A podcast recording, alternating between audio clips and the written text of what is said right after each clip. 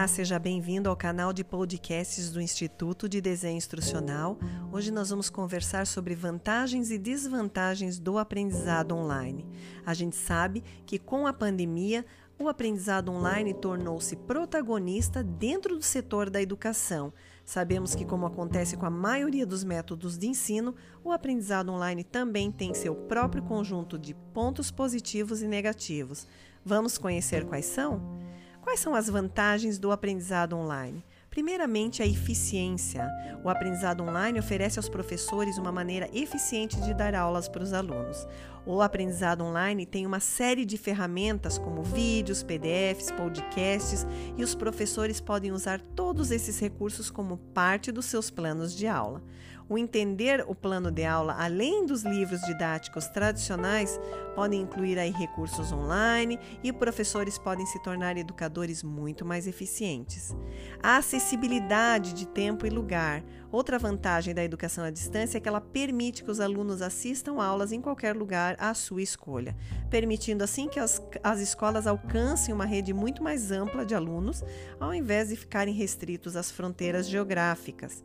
Outra questão é a acessibilidade, uma super vantagem do aprendizado online por reduzir custos financeiros e também tornar acessível em comparação com o aprendizado físico, ou seja, ocorre porque o aprendizado online elimina pontos de custos de transporte do aluno, refeição e o mais importante, os imóveis. Além disso, todos os materiais do curso ou de estudo estão disponíveis online, criando assim um ambiente de aprendizado sem papel, que é mais acessível ainda e ainda é muito mais benéfico para o meio ambiente. A melhor participação do aluno também, com as aulas online, podem ser feitas em casa, ao local da sua escolha, há muito menos chances dos alunos perderem essas aulas.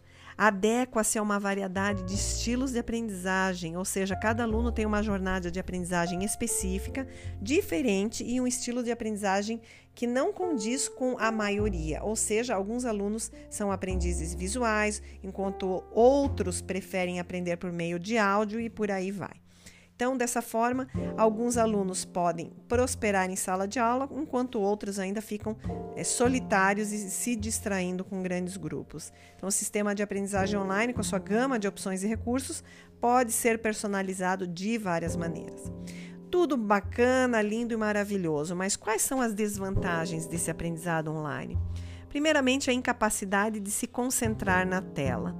Muitos alunos, inclusive durante a pandemia, foi determinado que a maioria deles tinham dificuldade para se concentrar em telas por longos períodos de tempo. Como o aprendizado online também é uma chance maior dos alunos serem facilmente distraídos por redes sociais, outros sites de games e por aí vai.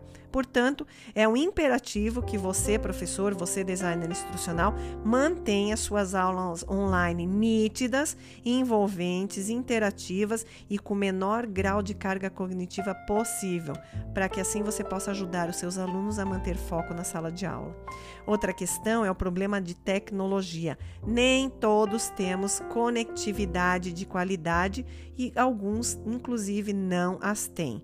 Embora a penetração da internet tenha crescido ao longo do tempo, ainda vemos cidades sem conexão, com problema de velocidade fraca, permitindo assim que a educação à distância sofra é, com algumas questões. Então, é importante que os materiais possam ser acessíveis offline também, ou como ocorreu em muitos estados aqui no Brasil, que sejam fornecidos pelo sistema de governo através de canais satélite na sua rede de televisão.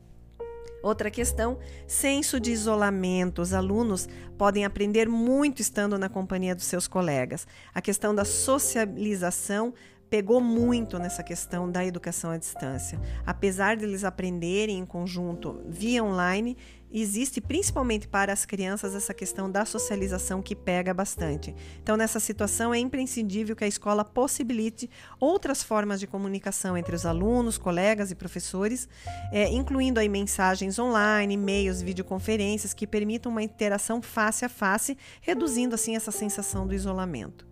Treinamento de professores também é importantíssimo, requer que os professores tenham uma compreensão básica do uso de ferramentas digitais. Está saindo muita coisa, a cada momento coisas novas, então é importante que esses professores tenham conhecimento de tecnologia, de desenvolvimento de cursos para esse formato, que vai garantir com que eles conduzam suas aulas de forma muito mais integrada.